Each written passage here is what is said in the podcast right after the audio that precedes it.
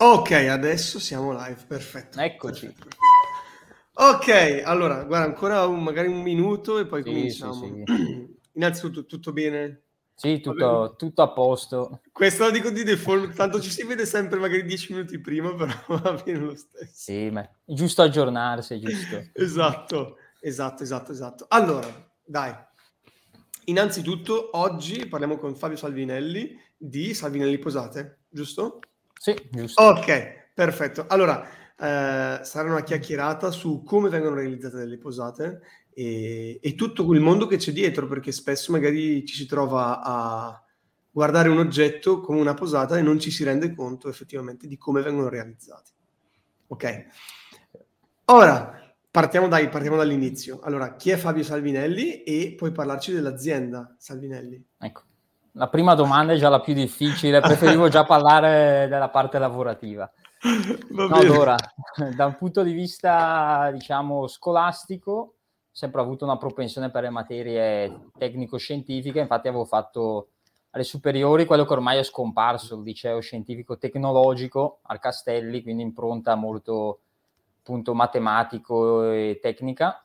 Poi ho proseguito gli studi su questa linea facendo l'Università degli Studi di Brescia, ingegneria, ramo però dell'automazione industriale, che era un po' più di nicchia, che però per- a mio avviso si cala benissimo nell'ambiente bresciano e ancora di più in quello lumezzanese, visto Mhm. che ah, la Salvinelli è diciamo a sede a Lumezzane. E, e questo mi ha dato la possibilità davvero di, eh, come dico sempre, comunque l'uni- l'università dà un'infarinatura generale su, su molti aspetti, perché poi quando si arriva al posto di lavoro, dopo 10-15 anni di studi, non si sa in realtà cosa fare all'inizio. Però mi ha dato veramente un- un'ottima infarinatura sia dal punto di vista meccanico dei materiali che invece quello elettronico di programmazione o per esempio come SolidWorks che caso vuole ho ritrovato esattamente aggiornando i nostri sistemi meccanici qua in azienda. E lo utilizzavate già, giusto, all'università? All'università sì, è, è quello che insegnano al corso. Poi ho avuto la fortuna, durante, mentre cercavo una tesi di laurea, di trovare in Bacheca, questo lo ricordo ancora, una ditta di Sarezzo che eh, produce macchine per automazione eh, per la posateria, che era il nostro fornitore di tutte le nostre isole robotiche. Quindi in realtà ho fatto anche lo stage, stage e tutta la tesi della quinquennale da loro e questo un po' mi ha favorito perché sostanzialmente ho già iniziato a vedere dalla parte proprio del fabbricante come venivano assemblate le macchine che poi abbiamo qui, ovvero laminatoi, presse e trance sostanzialmente. Dopo questa fase, tre giorni dopo la laurea, mi sono subito immerso nel- nell'azienda di famiglia perché comunque siamo un'azienda medio-piccola rispetto a quelle che ci sono sul territorio. Abbiamo comunque una grossa conduzione familiare. Basti pensare che quando avevo iniziato, su una ventina di dipendenti, sette eravamo della famiglia, cioè mamma, papà, sorella, zio, zia e cugino, e io praticamente sono un po' l'ultimo, l'ultimo arrivato. Eh, però ho- subito dopo la tesi mi sono visto che non è solo lavoro e studio, ma ovviamente ho anche altri hobby. Primis, ovviamente le- lo sport, sono un fanatico, diciamo, del, non fanatico, però un amante del calcio, quindi quello è un impegno fisso che mi tengo negli anni sostanzialmente. Finché potrò cercherò di andare, di portarlo avanti. E poi dopo, quando il calcio permette qualche più spazio, mi piace ovviamente svariare, dal tennis alla bici, alla corsa, l'inverno sci di fondo, sci alpino, insomma mi piace variare. E poi essendo amante della natura, come viaggio, tra virgolette, premio di laurea, eh, ero d'accordo con i miei genitori di prendermi un, anno- un mese sabbatico e sono andato a fare il cammino di Santiago. Per, per scaricare un po' i cinque anni di, di ingegneria. Tra, nu- tra numeri e formule per un mese io mi alzavo al mattino l'unica cosa che dovevo fare era camminare dove arrivavo arrivavo Ma quanti, quanti chilometri hai fatto in media? e sono stato abbastanza veloce perché viaggiavo sui 35 al giorno Porca miseria. Ah, ci sei, cammino... ci sei, arrivato allora? Eh? Sì, sì, sì, sì, partendo dai Pirenei francesi, Saint-Jean-Pied-de-Port, sono 800 km che più o meno ho fatto in 23 giorni per arrivare no, a Santiago. Poi arrivato lì c'erano altri 100 km per arrivare all'oceano, che vuol dire tre giorni. Ormai sei lì. Eh, sì, sei arrivato fino a Fisterra praticamente. Sì, esatto. Sì, sì, sì. sì fatto sia Muxia che Fisterra. Eh, tanto un giorno più, un giorno in meno non cambiava, quindi ho detto andiamo avanti a camminare. Sì, sì, sì, sì. Io quello, quel cammino l'ho visto in macchina, però in macchina, devo dire in macchina. È un po' diverso. Un po è diverso. molto diverso, sì, sì, sì. Però vedi delle cose bellissime, bellissime. Chiaramente sì, il punto di vista di una persona che ci cammina è completamente differente. Sì, poi ho avuto la fortuna di farlo anche in un periodo maggio in cui non c'è l'affollamento eh, di persone, anche condizioni abbastanza eh, meteorologiche buone quindi diciamo che me lo sono goduto, sono cose particolari, un po' avendolo fatto anche da solo, Mamma per mia. lunghi tratti eri proprio da solo, e, è un'esperienza particolare. Quello, sì, quello sì, sì, sì, sì, bellissimo, bellissimo, bellissimo. Bene, poi vabbè, eh, salvi, eh, vabbè soprannominato Salvi perché Salvi, noi siamo sì, dello sì. stesso paese, cioè questo c'è da specificarlo, siamo dello stesso paese e mm, mi sa che non siamo mai incontrati come squadra. Io giocavo nell'Aurora poi mi sono Forse a un torneo contro sì, probabilmente. Contro sì. A un torneo a San Sebastiano probabilmente. Ah, può essere, può essere. Però dopo giocare insieme no. Quando vuoi tornare... Eh, magari. magari, magari. Comunque, tornando a noi, eh, per chi ci sta ascoltando, se voi vi siete... Cioè, provate ad andare al ristorante, ok?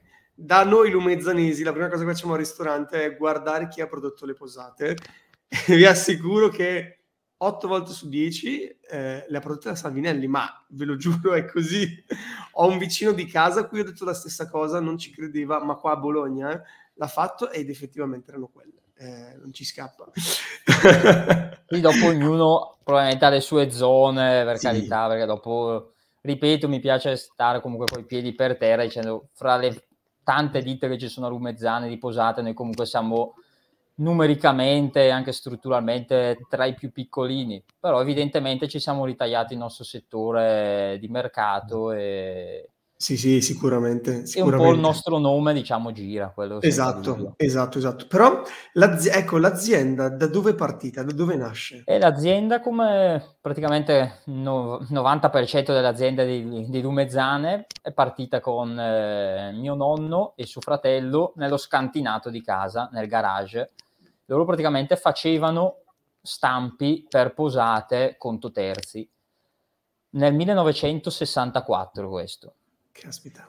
Poi nel 4-5 anni dopo, più, più o meno nel 1970, vedendo che comunque sapevano fare gli stampi delle posate, hanno iniziato a dire proviamo a prendere una piccola trancia e un, un piccolo bilanciere e iniziamo a fare noi delle posate e quindi avevano iniziato nel 1970, sempre conto terzi, a aiutare praticamente i posatieri di Lumezzane, ricevevano le, le commesse e producevano posate per loro.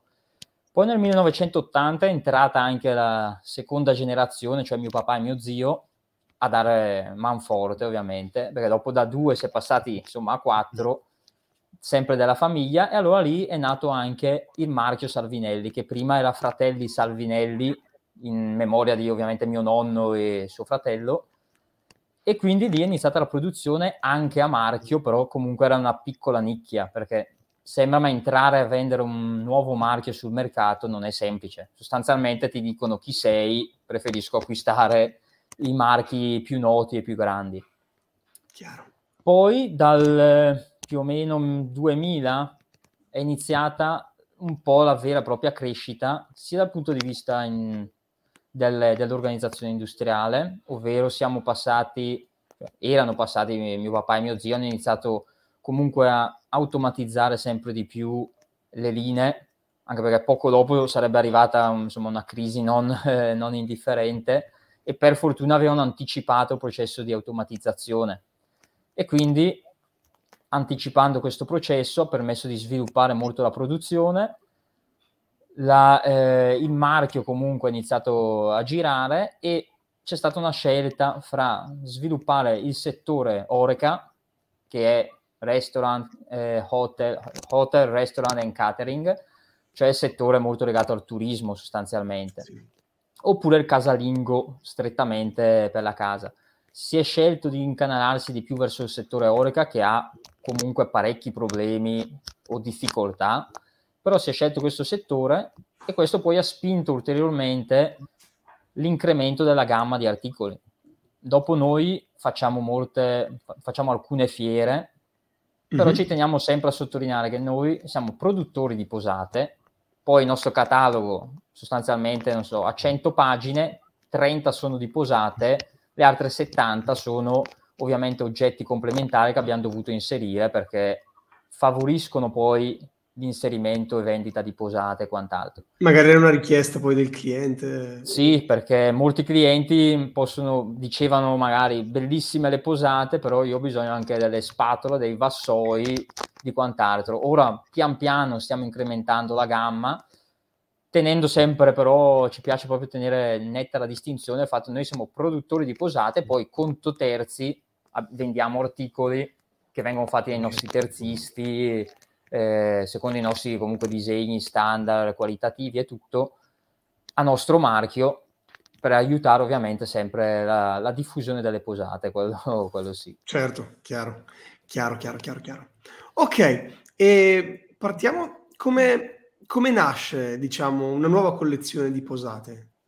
Nel frattempo ti metto le slide, aspetta, ah, eh, eccole qua. Eh, questo diciamo è un bel esempio, perché ci sono tre punti grossi da analizzare eh, per creare una nuova linea di posate. Innanzitutto il target, cioè il settore di mercato in cui si vuole andare a posizionarsi. Già avevo fatto una distinzione dicendo noi abbiamo, siamo inseriti nel settore Oreca e questo per esempio richiede che determinate, determinate posate, per esempio da tavola rispetto a quelle da frutta, abbiano certe caratteristiche e quant'altro. Però anche nel settore Oreca la prima cosa da scegliere è a chi un po' vogliamo vendere, perché noi produciamo posate che vanno dall'1,5 mm di spessore fino ai 5 mm. Caspita. La posata sostanzialmente è quasi tutta materia prima, cioè c'è la lavorazione, ma sostanzialmente il valore è dato dalla materia prima. Per cui si capisce che una posata di un millimetro e mezzo va bene per le mense, perché neanche nella trattoria si trova una posata di 1,5 perché è molto sottile, sottile, fino al 5 mm, che ovviamente è una posata di qualità parecchio alta, n- non così facile da produrre, e per cui si analizza noi internamente, perché comunque sen- col fatto che mio nonno e mio zio, e mio nonno e suo fratello e anche mio zio producevano gli stampi, noi produciamo i nostri stampi internamente quindi noi seguiamo proprio completamente eh, tutto, tutta la vita della posata, dalla, dall'ideazione alla produzione degli stampi alla produzione poi della posata. Okay. E questo quindi determina, in base al nostro catalogo, decidiamo un po' cosa vogliamo fare, posate di alto livello, oppure diciamo ne abbiamo già troppe, iniziamo a rimpolpare la fascia magari dei 2 mm e mezzo che è quella solitamente in cui si trova, che si trova nei ristoranti e quant'altro. Definito il settore che praticamente, come abbiamo detto, va a determinare un po' lo spessore della posata, si va a vedere il gusto, le tendenze sostanzialmente un po' del, mode- del, del momento fino a 20, 30 anni fa, ovviamente, avremmo visto tutti posate con i decori, fiorellini, magari posate un po' in stile barocco a casa della nonna, alcune addirittura indorate con i bordini d'oro, così. È ovvio che al giorno d'oggi queste posate, una giovane coppia, ma anche un ristorante, difficilmente si trovano. Fanno più che altro sulla ricerca di finiture particolari, ma post, posa- post produzione della posata. Mm-hmm. Al giorno d'oggi si va più, oltre a scegliere quadrato, tondo o in questo caso un manico triangolare, si va poi a decidere se fare incisioni, se tenerla liscia, quale sagoma eh, tenere. In una terza, aspe- l'ultimo aspetto, col fatto che noi eh, produciamo gli stampi bisogna andare a vedere la fattibilità meccanico-produttiva. Chiaro. Perché è ovvio che una volta si tendeva soprattutto a risparmiare materiale, per cui c'erano molte posate simmetriche, ovvero senza scarto. Non c'era scarto, quindi potevi abbattere molto il prezzo della posata, perché quello che toccava al cliente finale era sostanzialmente tutto ciò che usciva dalla produzione. Mentre se c'è scarto è ovvio che lui può avere una, una concezione di una posata più leggera rispetto a tutto quello che invece è stato anche buttato. Però magari il disegno è sempre quello in sostanza. Perché magari il disegno sì è sempre quello. Dopo, ovviamente, come nel, nel quello che hai inquadrato adesso, il modello Oceania, mm-hmm. questo è molto particolare perché già a logica si può capire che una posata triangolare abbia molto scalto rispetto a una posata quadrata o una posata tonda. E allora lì bisogna cercare un po' il compromesso, nel senso non si può avere tutte posate quadrate e tonde, se no sarebbero tutte uguali. Certo. Dall'altro magari bisogna anche sacrificare leggermente il design per non esagerare ovviamente con sovracosti di produzione, di stampi, di scarto e quindi diciamo sono questi step da tenere. Noi iniziamo quindi avere un'idea della posata che si vuole creare, appunto se quadrata, tonda o con una sagoma particolare che è da valutare, liscia, non liscia, spessore determinato in partenza e poi si parte col eh, disegno e quindi l'impostazione di tutto lo stampo di sviluppo di tranciature di conio. Ok, oh, Salvi, non so se leggi nei messaggi, ma c'è eh, Ruggero Quacquarini che ci scrive, aspetta te lo metto, te lo metto grande Ruggi. Ciao Ruggi. Eh, lui è stato uno dei... Sa... Anche tu l'hai avuto come allenatore, vero? Allenatore diretto no, in allenatore quel periodo diretto. ero andato a giocare a 11. Ah ok ok, io l'ho avuto come allenatore, è stato bellissimo, uno dei miei allenatori preferiti e, e probabilmente uno di quelli che ha fatto sclerare, mi dispiace Ruggi. Però gli vogliamo bene, gli vogliamo molto bene. Sì, okay. È il mio presidente, quindi non posso parlare male giusto, assolutamente. Giusto, giusto, giusto. torniamo, torniamo a noi, torniamo a noi. Eh, il, ma esatto, effettivamente pa- da questo passaggio in poi, cioè come viene realizzata una posata? Perché una volta abbiamo fatto una con io e te e a te sono arrivate a volte i clienti magari pensano che vengano realizzate in un modo che in realtà è completamente diverso. Sì, sì, sì. Beh. Non biasimo i clienti perché anch'io probabilmente potrei sparare delle castronerie su come vengono prodotte altri, altri oggetti. Sfattiamo il luogo comune che la posata sia creata per iniezione del metallo in uno stampo chiuso, a modi eh, sostanzialmente iniezione plastica. Forse perché alcuni avevano visto la classica immagine delle colate nelle fonderie mm. e pensavano sostanzialmente che anche con le posate funzionasse un po' col catino nel versare l'acciaio liquido. Sì, Ovviamente sì, sì, eh, non è così, la posata viene creata semplicemente dal taglio di acciaio. Slato, esatto, eccolo qua. Esattamente. Dopo aver prodotto nel, nos- nel, nostro mecca- nel, nel nostro reparto meccanico gli stampi, questo è il primo stampo che è quello di dello sviluppo. Okay. Allora, eh, la premessa da fare è che ci sono due tipi di acciaio, perché la posata è creata in, eh, fatta in acciaio cosiddetto 1810 o 18-0. Allora, le, i numeri stanno a indicare la percentuale di cromo e la percentuale di nickel. 18 sta per la percentuale di cromo e nel caso del 10 la percentuale di nickel appunto attorno al 10 varia dal 9 all'11, ovviamente ci sono le tolleranze, mm-hmm. e invece 18,0 c'è zero presenza di nickel. Ok.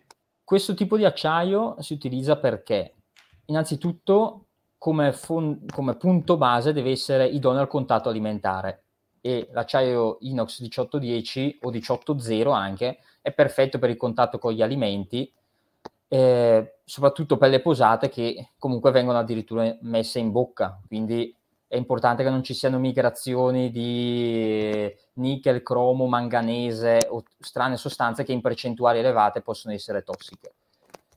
Que- la percentuale di cromo è importante perché altra cosa, le, po- le, posate non sono cromate, alcuni magari pensavano che fossero cromate, semplicemente la lucentezza è data dal tipo di acciaio e dal fatto che il cromo crea una sottile patina di ossido per cui lo rende inattaccabile praticamente all'acqua e quindi agenti corrosivi. Quindi le posate sostanzialmente possiamo mangiare, lasciarle nel lavello due giorni e non creano ruggine, se il materiale ovviamente è veramente quello dichiarato. Quindi partendo dal nostro rotolo di acciaio, nell'acciaio che abbiamo stabilito, avviene questa prima fase di tranciatura e abbiamo due tipologie di posate, quelle come si vede nel, nella figura, queste sono posate più economiche, ovvero con spessori più sottili, in cui si trancia direttamente la posata completamente piatta e già sagomata. Ok.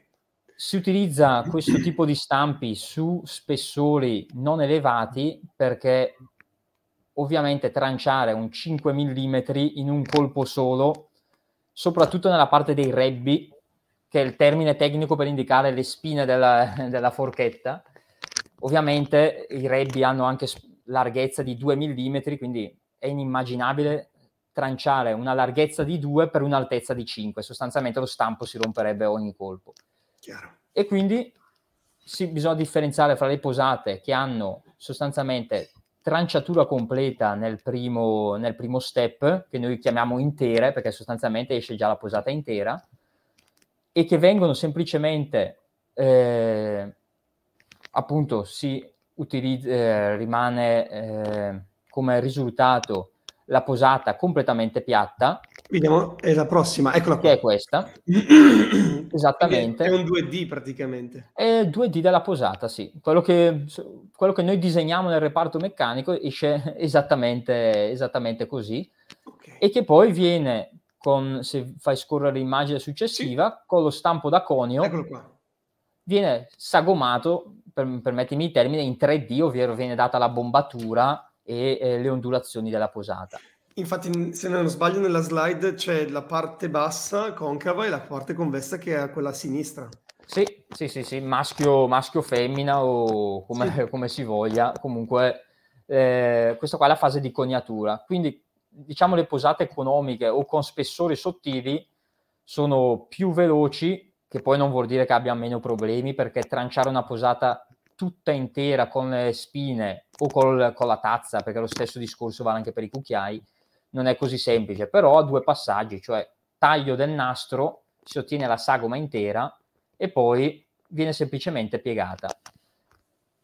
Il secondo tipo di posate, che in realtà sono quelle che noi produciamo maggiormente, perché saranno almeno il 90% della nostra produzione, seguono quattro passaggi, ovvero viene creata mm-hmm. primo, il primo ritaglio che non esce la posata tutta piatta, ma vediamo se riesco a fartela eh, vedere, eh, semplicemente qua. una palettina.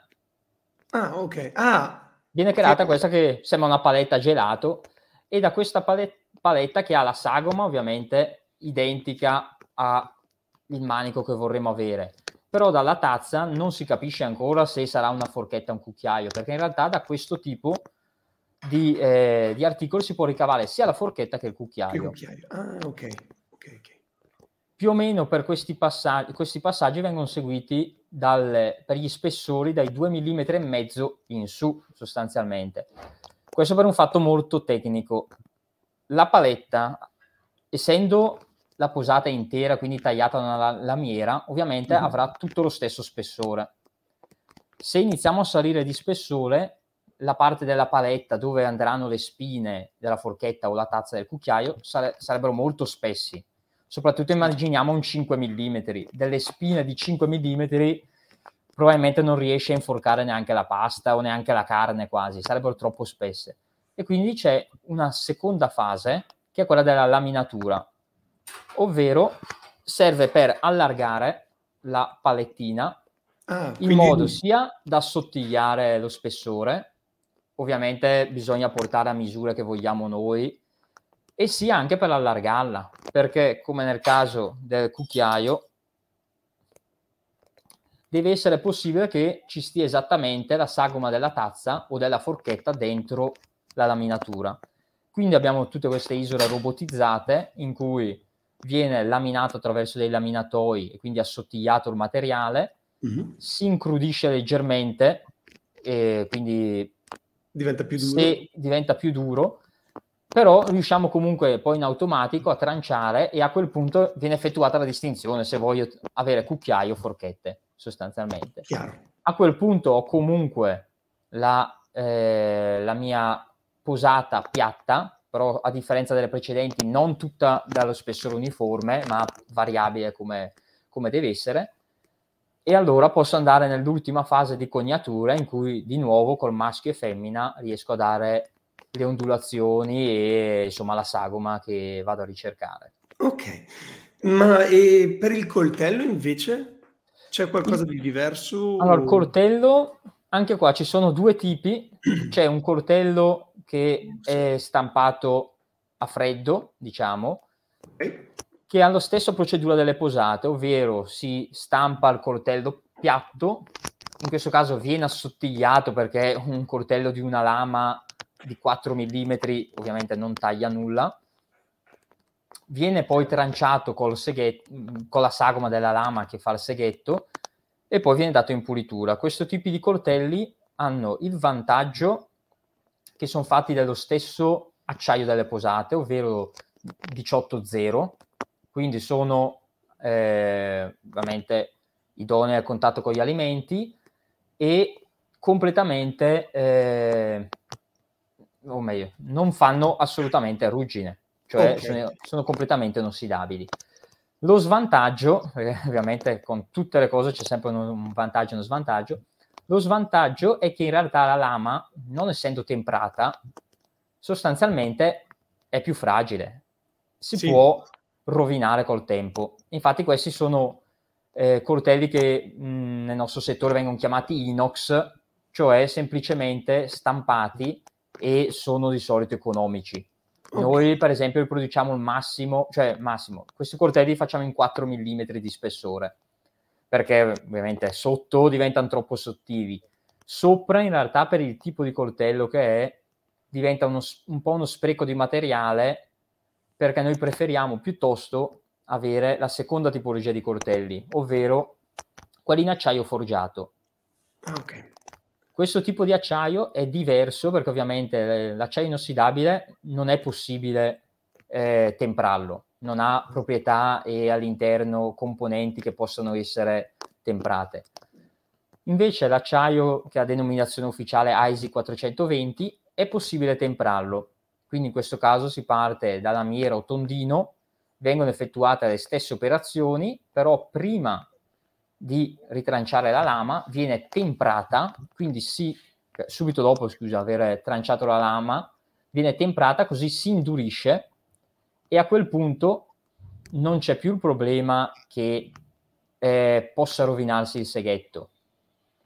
Ok. Però dall'altra parte c'è un leggero eh, inconveniente tra gli svantaggi che essendo un acciaio, a differenza del, dell'inossidabile, un acciaio più martensitico, ovvero in termini molto semplici tende un po' di più a essere un materiale ferroso. Ah, ok. okay Essendo un materiale ferroso può a volte causare problemi che si creino macchiette di ruggine.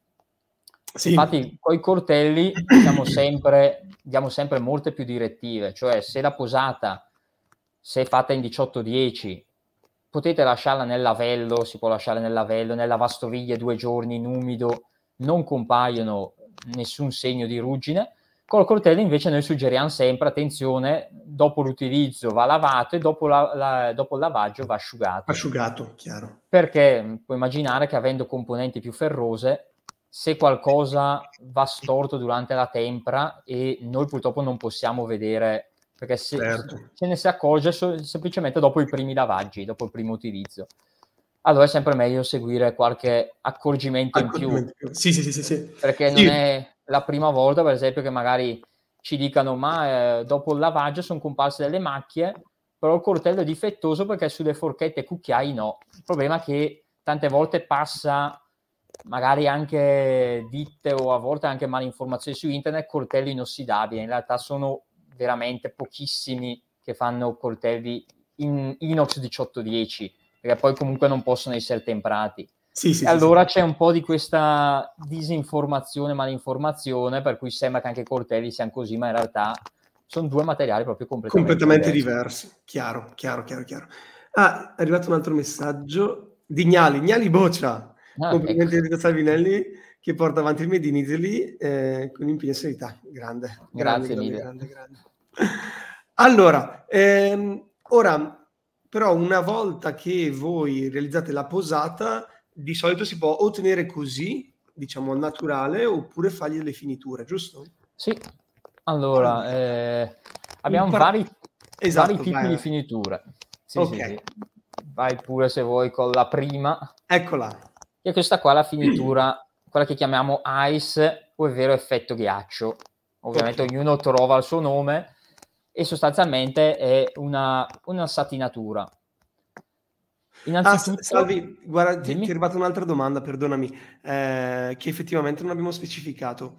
Eh, visivamente si riesce a capire la differenza del, della materia prima? No.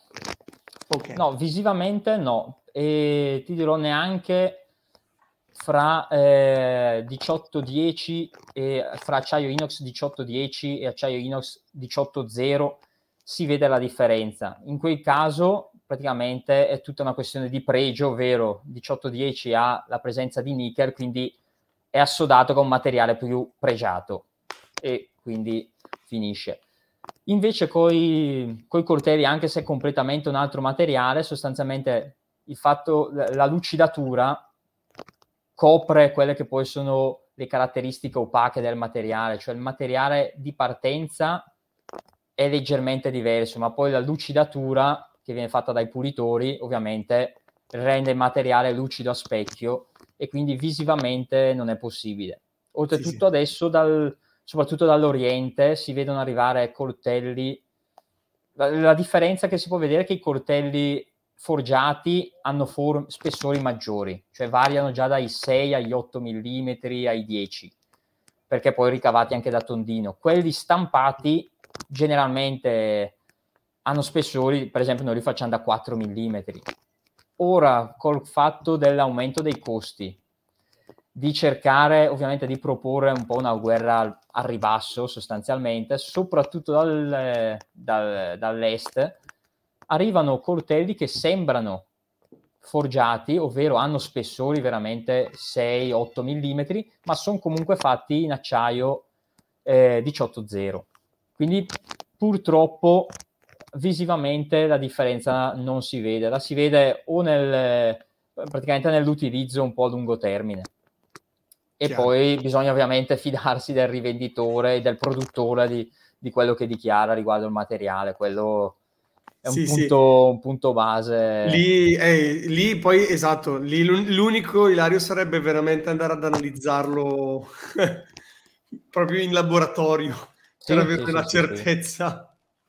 Quello, quello sì, però ovviamente per questo che noi Vabbè, come, come, tutte le ditte made in Italy, sicuro il vant- oltre al fatto della produzione in Italia, è il fatto che qua ci siano controlli, anche noi abbiamo i nostri test, eh, i nostri laboratori esterni in cui mandiamo saltuariamente le posate a far analizzare per avere, perché poi c'è tutta la certificazione MOCA da seguire per il contatto con gli alimenti. Quindi Made in Italy in realtà, ok, vuol dire sì avere il design made in Italy, ma riguarda non solo le posate in generale, parlo, può essere di rubinetti, qualsiasi pentola, qualsiasi cosa, sia avere un design che comunque ci differenzia dall'estero, ma poi avere anche in realtà la certezza di quello che è dichiarato da ditte italiane sia veramente quello sì, che sì, poi sì, è utilizzato reale. Esatto, esatto. Poi ecco, tieni presente Ilario che ci sono, cioè,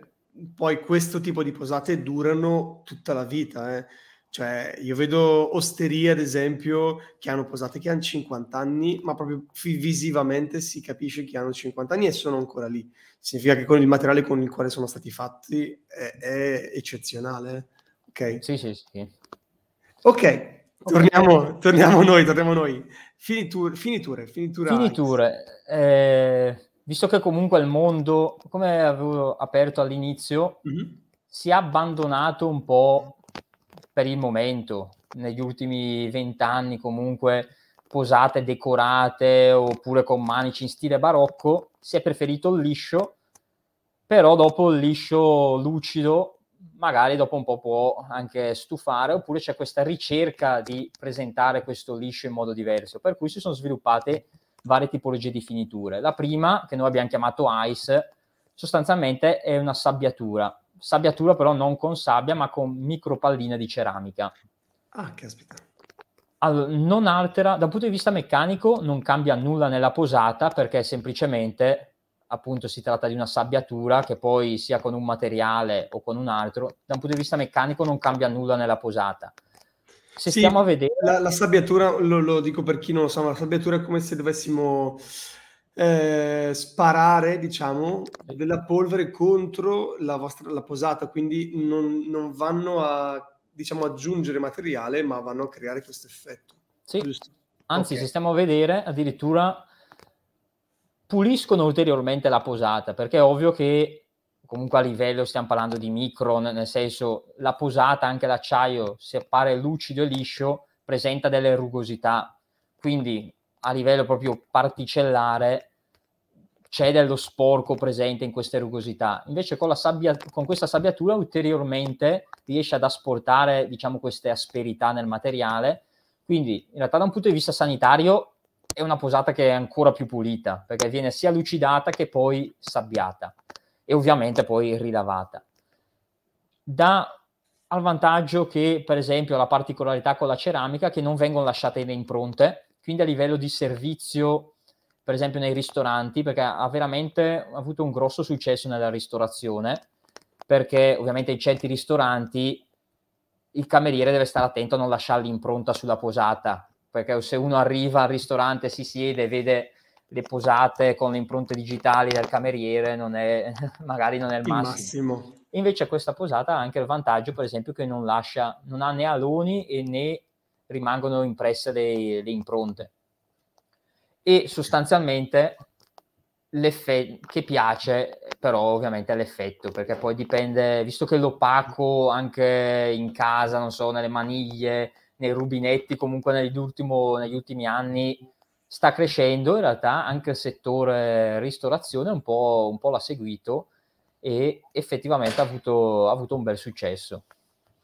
Sì, sì, sì, sì, chiaro, chiaro, chiaro, chiaro. Beh, ottima, ottima posata, sì. Sicuramente è diversa rispetto a quella lucida e soprattutto per questo particolare che non avevo tenuto in considerazione, proprio il fatto che il cameriere che ti porta effettivamente la posata può lasciare un'impronta sopra.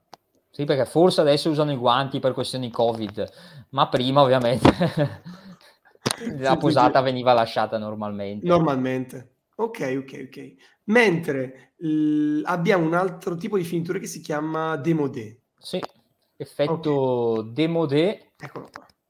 Che premetto a me non fa impazzire, però anche qui in realtà eh, bisogna essere onesti. Dopo, ovviamente, qua nel settore delle finiture, ma anche con in genere le posate, si va proprio a gusti personali. Cioè, sì. c'è un cliente che potrebbe dirci benissimo che non gli piacciono assolutamente no, c'è l'altro invece che impazzisce e riesce anche a venderne tante, perché molto fa ovviamente anche come si predispone poi il grossista verso il cliente, il ristoratore e quant'altro.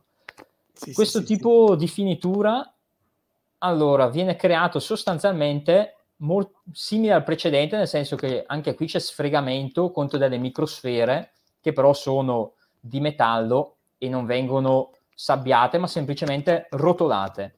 Ah. Queste posate, il concetto è quello che non, no, a me non fa impazzire troppo, però in realtà ho visto delle mise in place fatte veramente bene con posate anticate, è appunto dare storicità e quel senso di antico alla posata. Quindi noi dopo aver pulito la posata, perché comunque tutti i trattamenti li facciamo su richiesta, perché avendo 30 linee di posate non possiamo noi sapere a priori quale ci chiedono quanti pezzi. Quindi noi prendiamo la posata lucida e successivamente, che sia finitura ice o in questo caso demodé, mm-hmm. viene trattata. Anche in questo caso è un trattamento meccanico superficiale, detto brutalmente, vengono rigate le posate superficialmente, quindi ovviamente la posata da un punto di vista della qualità non ne risente. L'indiscusso vantaggio è che se in un ristorante, soprattutto di certi livelli, le posate dopo un certo periodo, se, vengono, se sono troppo rigate, vanno cambiate, qui in realtà allungano la vita quasi all'infinito alla loro posata, perché l'effetto è proprio quello, cioè dare sì. l'effetto di antico, per cui che ci sia un graffio in più o in meno, tutto non è, non è assolutamente visibile. Chiaro, chiaro, chiaro. Sì, è, è l'effetto praticamente anticato quindi ottimo. Poi, chiaro, il gusto va un po' in base al cliente, magari davvero hai quel cliente a cui non piace, quel cliente che ti ordina solo queste. sì, sì, sì. Quindi quello è un po' così. Altra domanda di Ilario, che mi chiede, cioè ci chiede, posate in argento le realizzate e come vengono realizzate? Allora, posate in argento, vabbè, ovviamente penso che intenda con la copertura in argento. Eh, perché non, forse non so la differenza. Ci sono Perché... quelli... Vai, vai, vai, vai allora, posate completamente in argento, ovviamente noi no, non, la, non, la, non la realizziamo. È possibile invece rivestirle in argento. Ovviamente non è un processo che facciamo noi perché bisogna appoggiarsi alle galvaniche, devono avere le vasche e tutto, però è possibile effettivamente, sono andate molto in disuso anche questa, questa tipologia di trattamento, a discapito invece di quello che vedremo dopo, de, di un altro tipo di trattamento che è il PVD, però eh, in questo caso sostanzialmente vengono immerse in queste vasche e in base allo spessore, perché ovviamente sono andate in disuso sia per, per un po' l'argentato in generale che a casa non, non, si vede molto più. Penso solo ai matrimoni, alle varie bomboniere che una volta venivano date, cornici in argento, zuccheriere in argento, piatti in argento, adesso sono andati un po' in disuso. Il secondo punto ovviamente è il costo, perché parliamo di micron di argentatura e in base che sia 5 micron, 8 micron, 13 micron, il prezzo per una posata può veramente quadruplicare. E quindi eh, ecco il, il punto per cui è possibile farlo anche questo perché sono tutti trattamenti che ovviamente si fanno su richiesta ma eh, noi direttamente no, perché ci sono galvaniche specializzate, sì, sì, specializzate sì. in questo. E semplicemente Chiaro. sono fatte a immersione e in base alla quantità di argento che si vuole lasciare a posate, quindi al pregio che gli si vuole dare, eh, ne determina quindi il prezzo e, e la durata di lavorazione. Ok, Ok, scusami Salvi, ma continuano ad arrivarti eh, domande. Prego, prego. Speriamo non siano troppo difficili, se no... No, no, no, no, no, no. Però è giusto, è giusto spiegare eh, a Ilario che effettivamente così, nel senso c'è differenza tra una posata cromata oppure fare la posata direttamente con l'argento e, e sono cose completamente diverse. Poi Diego che chiede eh, cosa c'è alla base del concept di un eh, progetto di posate e da dove arriva l'ispirazione.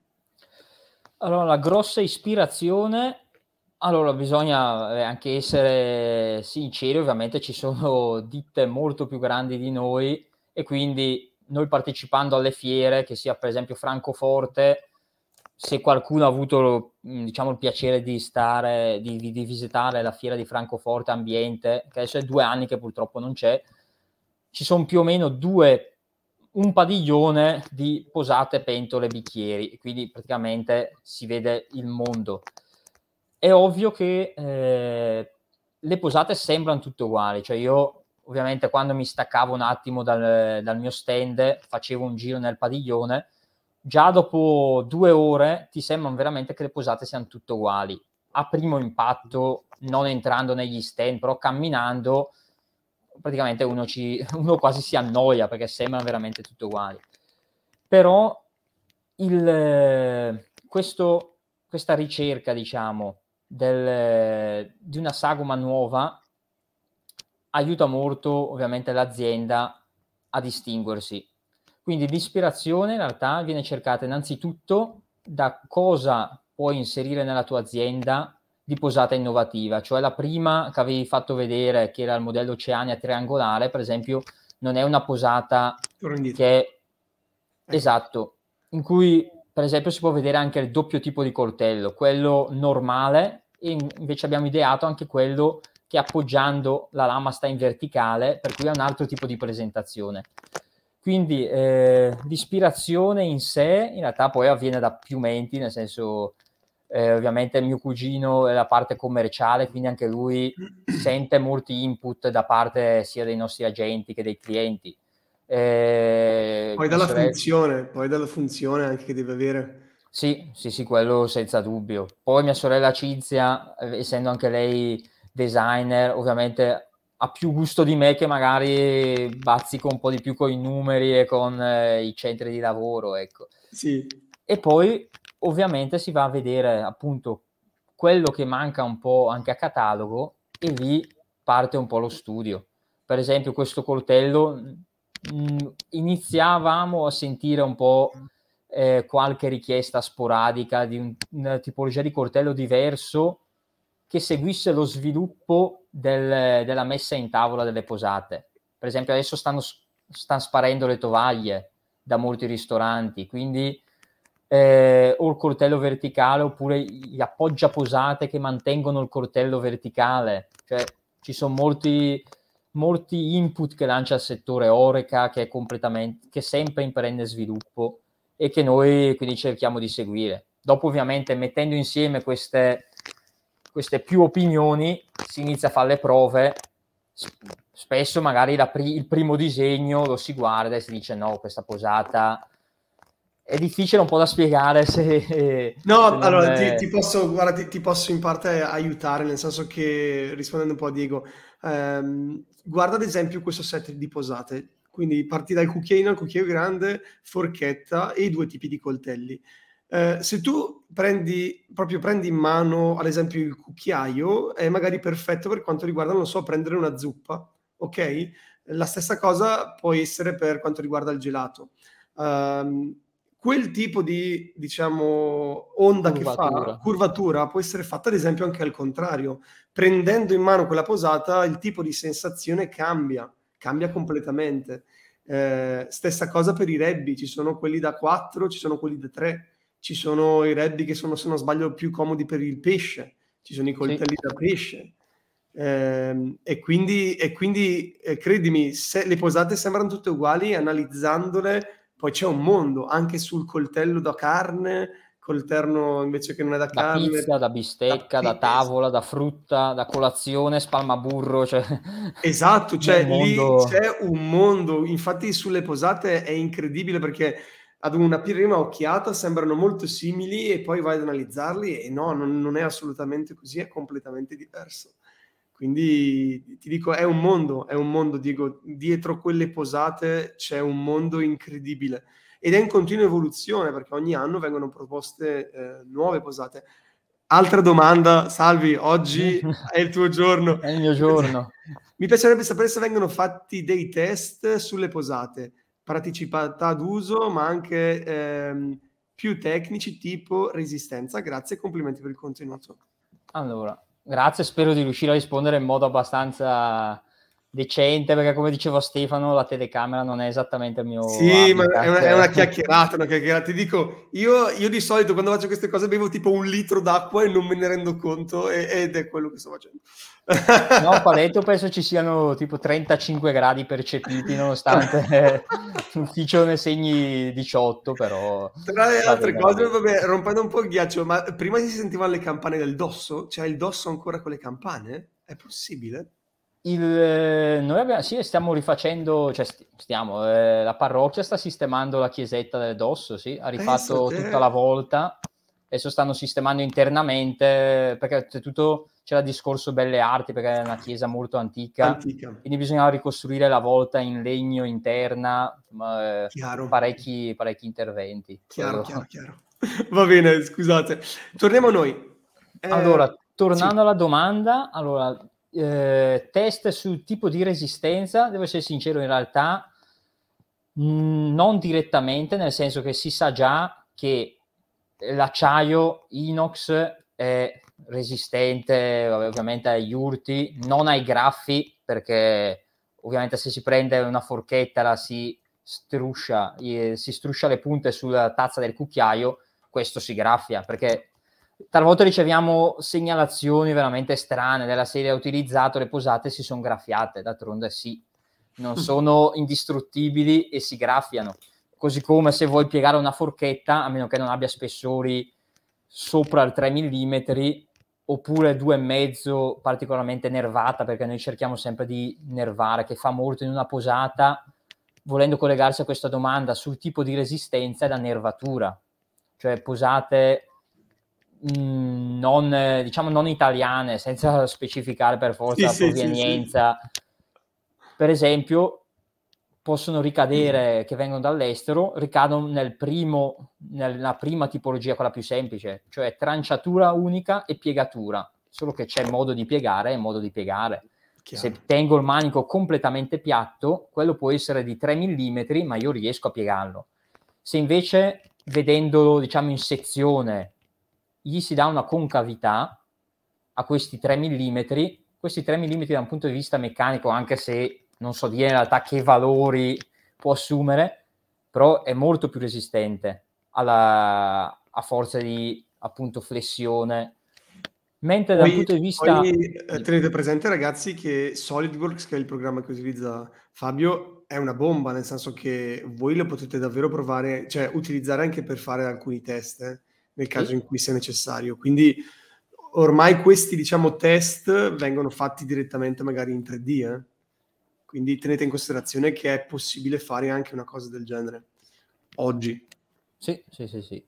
E riguardo invece la praticità d'uso, eh, quella in realtà viene molto provata un po' dall'esperienza, nel senso che, eh, come diceva eh, prima Stefano, se una posata dovesse avere il manico che guarda all'insù, si capisce un po' subito che sostanzialmente alla presa è scomoda.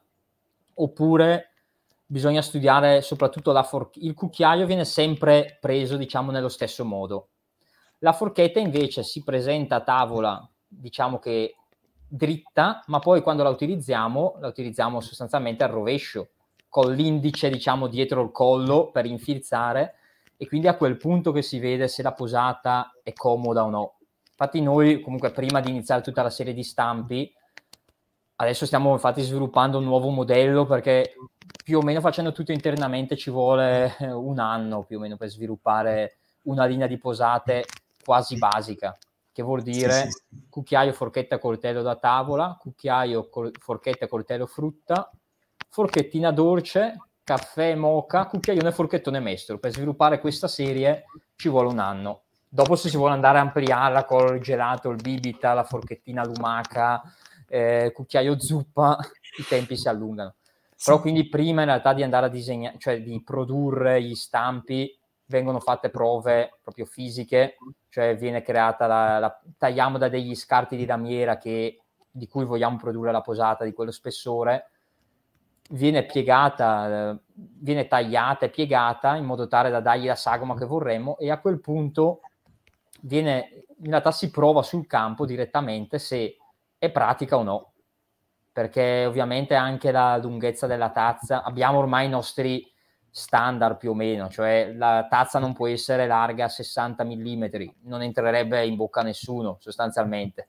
Così come se è troppo piccola o troppo fonda, sappiamo che crea problemi nell'imbutitura, nelle, nella cognatura, nelle, nello stampo, oppure se è troppo fonda, o se è troppo poco fonda, uno ti dice sì, la minestra però la finisco in, in due ore sostanzialmente. Quindi c'è sempre ovviamente un po' l'esperienza che viene, viene tramandata e dall'altro comunque la prova pratica della posata, del, del prototipo viene fatta, quello sì. Sì, sì, sì, chiaro, chiaro. Quindi dietro, dietro c'è un lavoro enorme, anche solo, come diceva Fabio, una collezione di posate richiede un anno, ok? E non è una cosa che si fa in, in, poco tempo, è un lavoro molto lungo.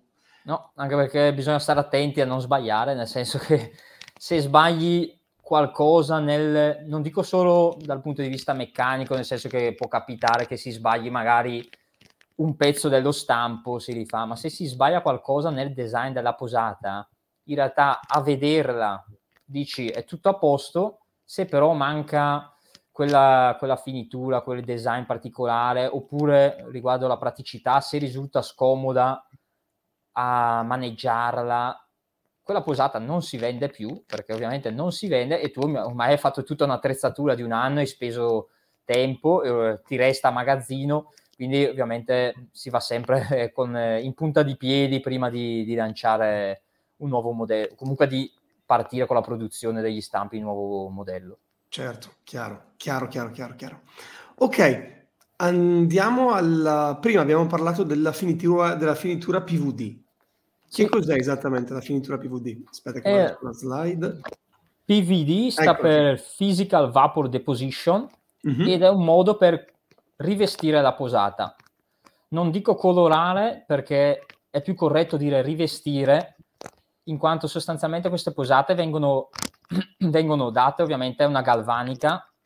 Noi per esempio facciamo per adesso 3-4 colori, oro, rame, nero e adesso sta andando anche di moda il colore champagne, ma poi si è visto anche rosa. In fiere si vede anche l'azzurro, il verde, dopo lì si va molto sul, sul particolare. E questo tipo di eh, lavorazione viene fatto dalle galvaniche perché le posate vengono prese, messe in camere sottovuoto. In queste camere vengono fatte eh, sostanzialmente evaporare i metalli che daranno poi la colorazione alla posata depositandosi. Per esempio, il color bronzo viene dato facendo evaporare percentuali di rame, per cui in questa camera sottovuoto evaporano e si depositano sulla posata creando questo rivestimento, questa pellicola, se vogliamo chiamarla così, della colorazione che è stata ottenuta. Poi ovviamente qua è un lavoro molto delicato del, della galvanica, in quanto, ripeto, la posata dal punto di vista meccanico non subisce alterazioni perché è una camera sottovuoto, quindi non viene né scaldata né raffreddata, semplicemente sta tutto alla galvanica trovare le giuste percentuali di evaporazione dei materiali contenuti nella camera, tempi di deposito. Infatti, quello che ho sottolineato che è un rivestimento, perché anche qui tra le altre a volte lamentele che possono arrivare, prendono le forchette o il cucchiaio, lo, lo mettono nel cassetto un po' alla rinfusa, è ovvio che essendo un rivestimento colorato, se si fa uno sfregio, risalta ancora di più rispetto a una posata lucida. Il problema è che essendo un rivestimento, una volta che è stato asportato questo sottile rivestimento, è stato asportato. Quindi queste sono posate che già hanno un alto costo, però comunque, ripeto, per la, la, l'indirizzo che sta seguendo eh, il settore Oreca Ristorazione, hanno parecchio successo e richiesta, lasciando perdere poi per esempio i mercati dell'Oriente, noi lavoriamo comunque con zone di Dubai, Emirati e ovviamente quando vedono le posate oro, che non è oro però ovviamente dal concetto del dorato vanno ovviamente vanno, ne vanno matti e quindi c'è richiesta. Però anche in genere in Italia e in Europa con lo sviluppo di una differente mise en place eh, è un settore un po' più di nicchia perché ha un costo molto maggiore rispetto ai precedenti trattamenti, più delicato anche dal punto di vista del ristoratore che, che deve mantenerlo intatto perché è ovvio che una posata in questo caso se si riga non puoi neanche metterla in tavola. Se la posata lucida puoi andare avanti magari un po' di mesi dicendo finché non si riga di più queste posate ovviamente sono sono più delicate, o così come tanti le usano magari per eh, come se, mm, regalo privato, il servizio della domenica, solo che lì si è sicuri perché magari la signora lo tiene custodito nella vetrinetta e lo tira, lo serve solo a Natale. Invece sì. i ristoratori ovviamente devono essere un po' più, un po più attenti a riguardo. Chiaro. Eh, questa finitura è possibile farla su tutti i tipi di posate, giusto? Sì. Sì, okay. sì, sì, perché noi abbiamo il magazzino sostanzialmente, la nostra produzione lavora sul magazzino, quindi noi riempiamo il nostro magazzino, indipendentemente se in quel periodo ci siano ordini o meno, non lavoriamo esattamente su commessa.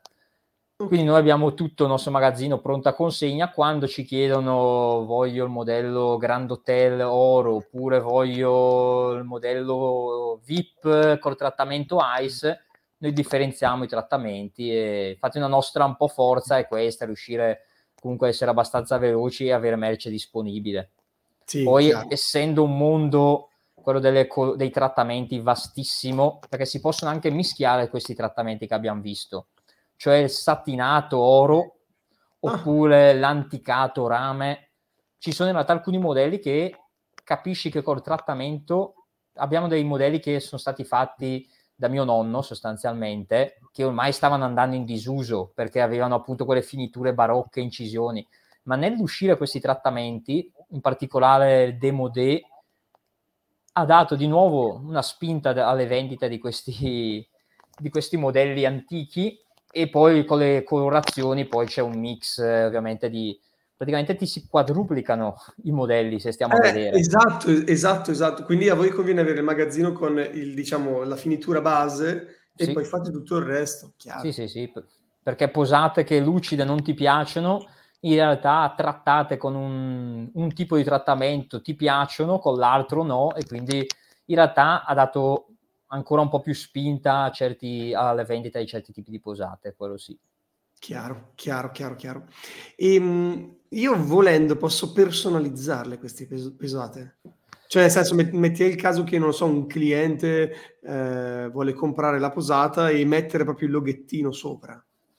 Allora, sì, quello senza dubbio, perché se si tratta di personalizzazione a livello, diciamo così, di marchio, Mhm. allora se beh, noi ovviamente produciamo anche posate per grossi rivenditori esteri che quindi fanno quantitativi e preferiscono avere il loro marchio sul retro della posata, ovviamente se raggiungono certi quantitativi noi direttamente mettiamo il marchio del cliente e non il nostro. Ah, ok. Questo perché il marchio viene messo come primo step nel- nella, nella produzione. Quando viene creata la posata tutta piatta, subito prima che venga tagliata, ovviamente lo stampo è calcolato per avere un certo tipo di passo nella posata e nel bollo, viene inciso il bollo, quindi una volta che è marcata, la posata è marcata. Ok. Poi invece per ordini più piccoli, oppure per esempio a volte dei bistrò ci chiedono il loro loghettino del ristorante, oppure il pri- c'è il privato che ha richiesto il suo nome, le iniziali, allora è possibile semplicemente prendere le posate, abbiamo il software per creare questi loghi laser ed è possibile mettere il logo del cliente sul, sul fronte della posata sostanzialmente. Di solito quando viene messa in tavola così si vede. Diverso invece è il discorso quando magari ci contattano a volte designer o, o ci è capitato anche delle grosse ditte in questi periodi di, di pandemia con i problemi legati all'Oriente che richiedessero proprio design personalizzato Ah, e quasi sempre esclusivo. Ah, Invece da quel punto di vista siamo un po' più remissivi, nel senso che col fatto che noi gli stampi siamo in tre che li produciamo, abbiamo la nostra catena diciamo assodata e siamo in tre che produciamo gli stampi internamente. Poiché ci serve quasi un anno, come dicevo, per produrre una Eh, sì. linea, pensare di produrre, di lavorare un anno in meccanica per produrre degli stampi per un cliente, dovendo poi solo vendere quel design a lui, già è un po' un problema, perché poi ovviamente come in tutti i campi penso si parte sempre da grandi aspettative, poi dopo bisogna vedere se le aspettative ripagano. esatto. Esatto. Invece il secondo punto che tante volte magari può creare problema, di solito questo magari da designer privati, è che contattano dicendo ho studiato, ho progettato una posata da un design innovativo che per me avrà ottime vendite.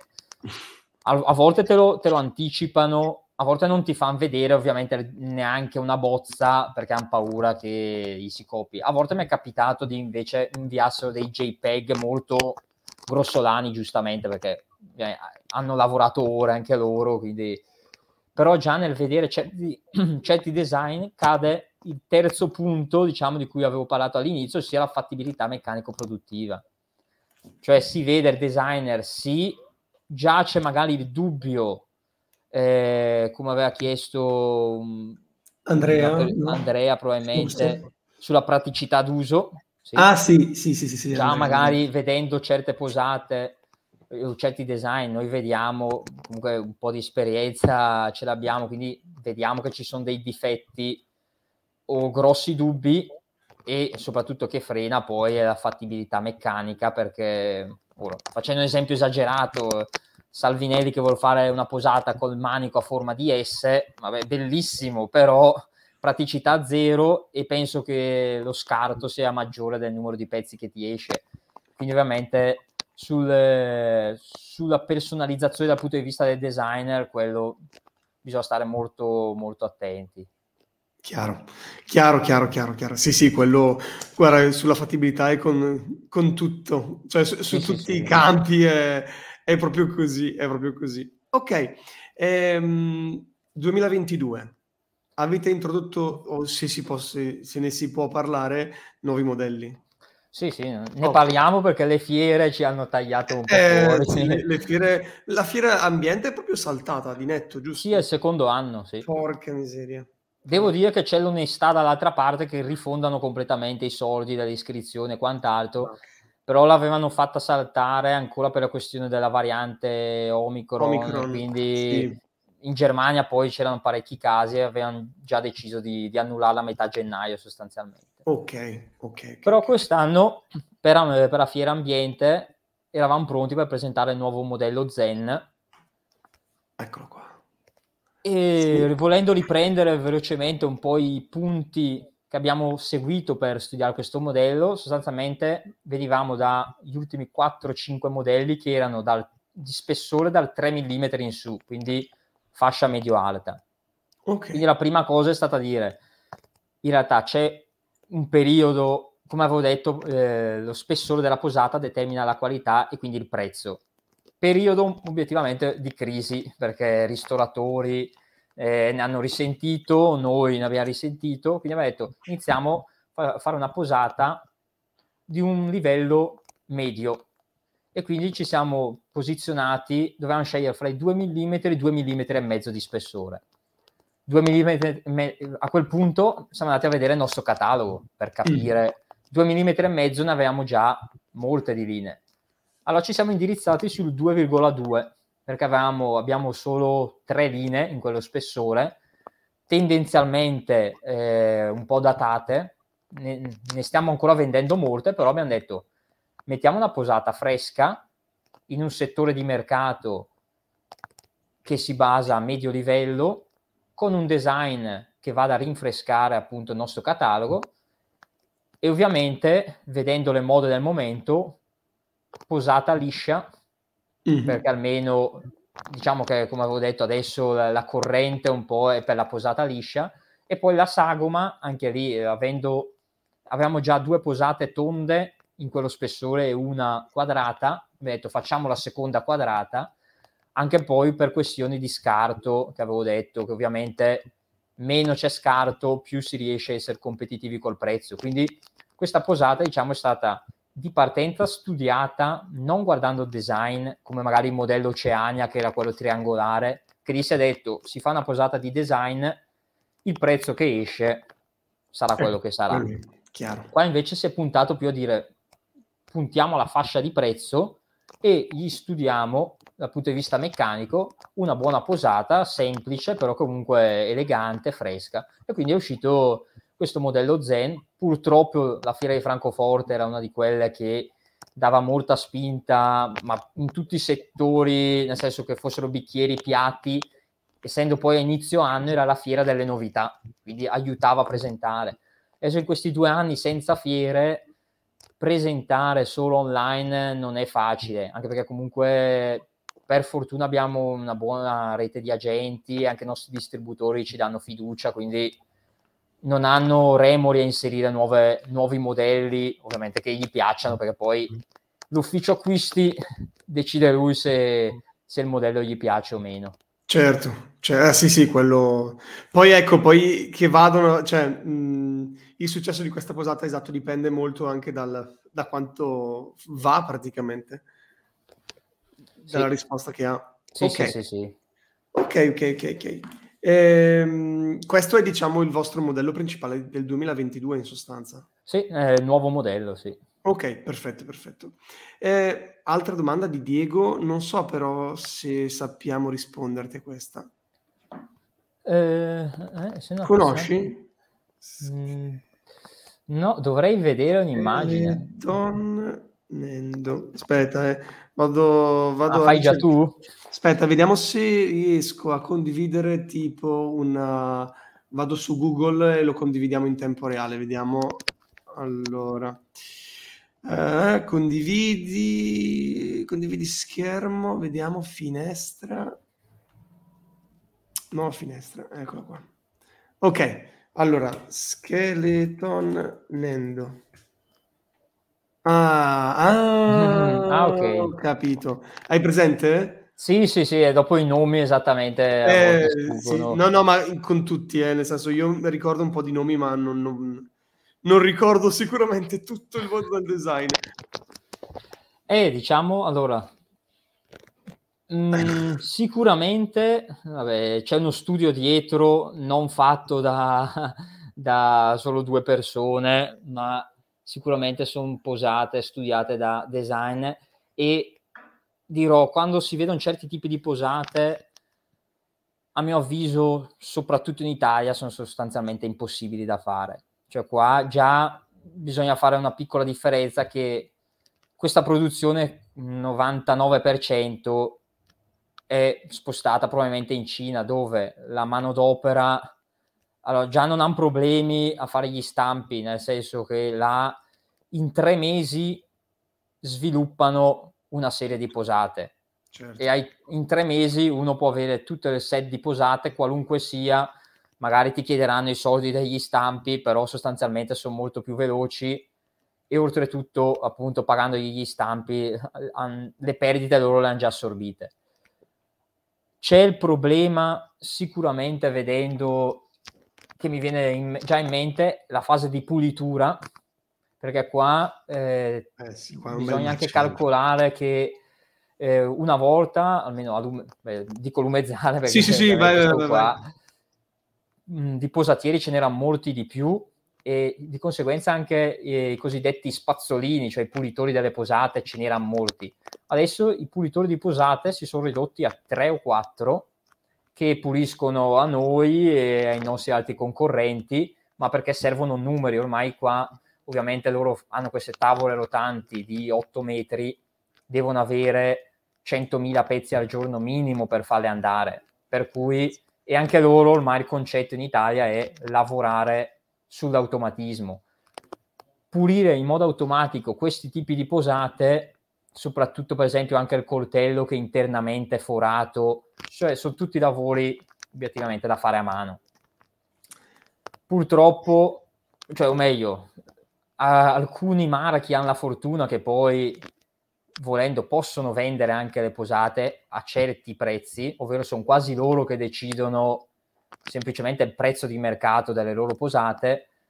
Noi già essendo nel settore eh, ristora- nel settore appunto ristorazione, in realtà dobbiamo stare attenti poi al prezzo di mercato. Sì, sì, sì, sì. Quindi eh, rispetto a questo set di posate, noi personalmente non ci azzarderemmo mai, ma perché prima di avere posate di questo tipo ce ne mancano molte altre, non così di design, ma magari già più particolari delle nostre.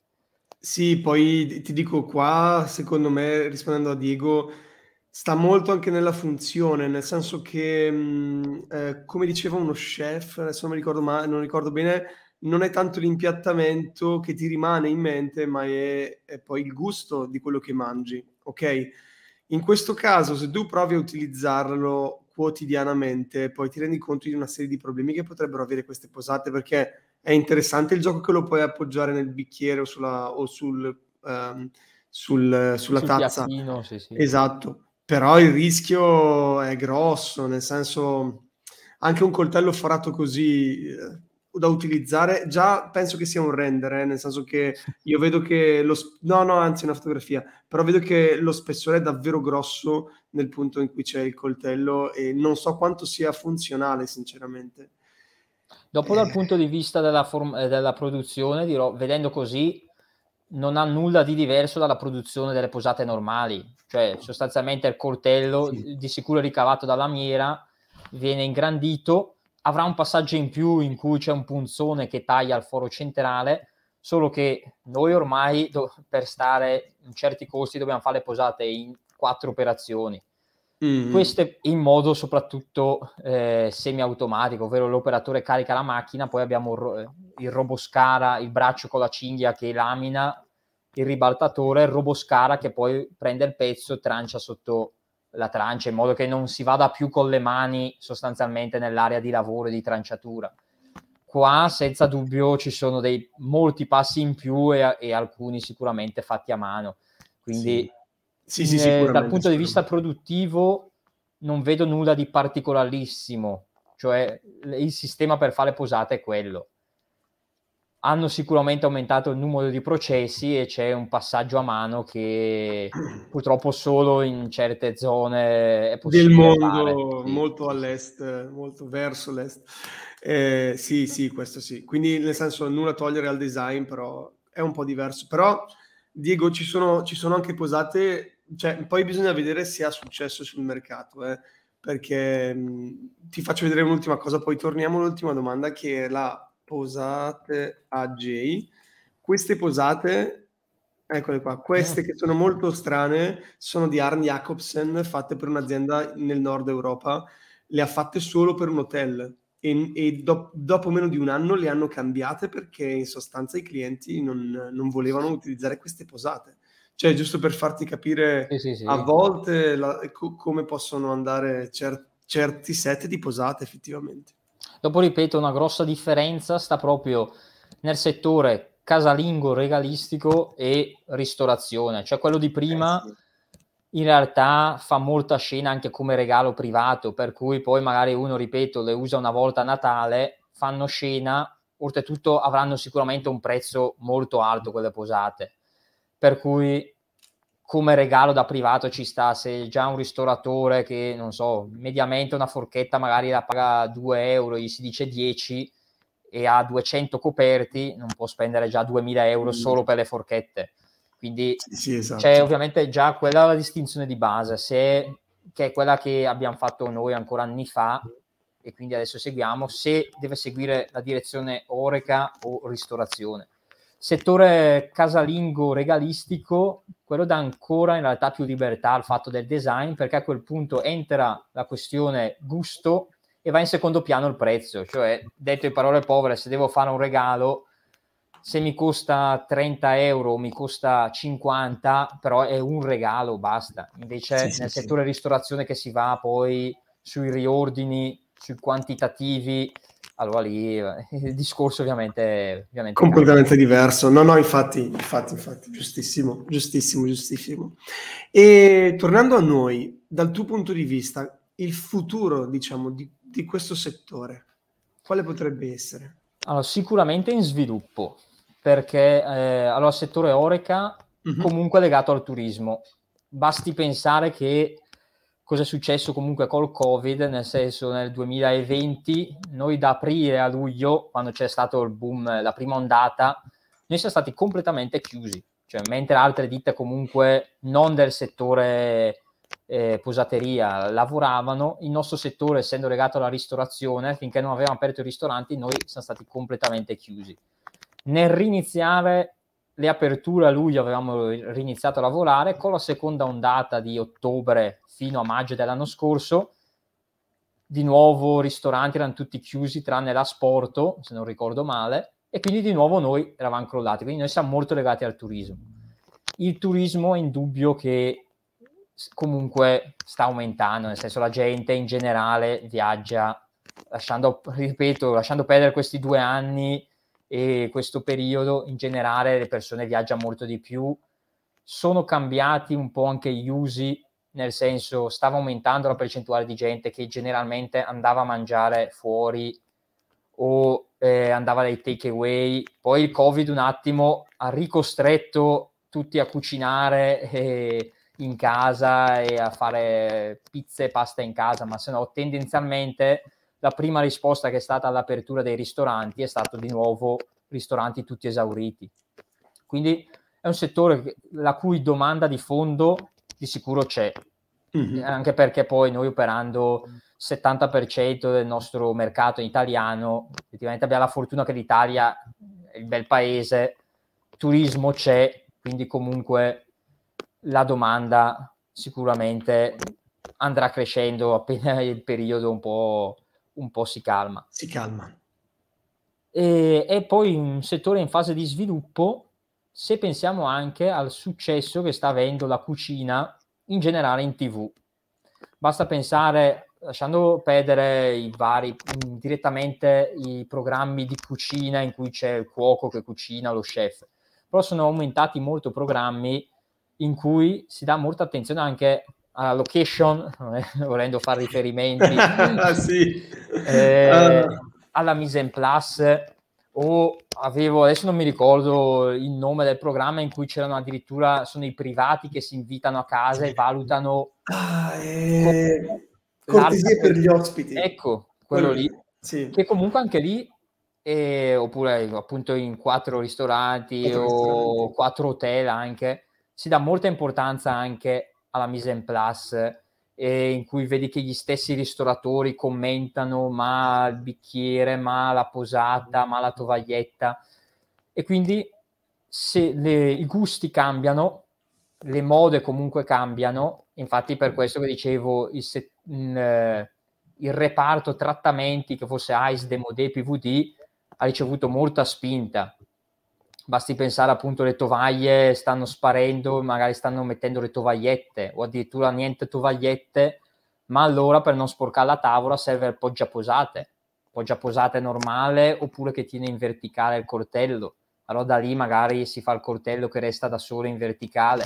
Cioè ci sono veramente oltre ad avere la domanda da parte del turismo, c'è la domanda da parte del ristoratore che vuole comunque abbellire e poi da non dimenticare che pian piano lo sto scoprendo anch'io, che esistono per esempio, eh, le abbiamo inserite, però per, volendo essere specifici nel settore ristorazione e noi ci proviamo a farlo pian piano, per mangiare la lumaca serve la forchettina lumaca, che ha due ah, rebbi particolarmente sì. lunghi e leggermente stretti, diversa invece dalla forchettina ostriche, che deve essere invece più ampia con i rebbi corti, che è diversa dalla forchettina antipasto, cioè esiste Mamma una mia. marea di oggettistiche eh, che veramente se vuoi in realtà specializzarti e essere riconosciuto come uno specialista del settore, anche se sono un po' di nicchia,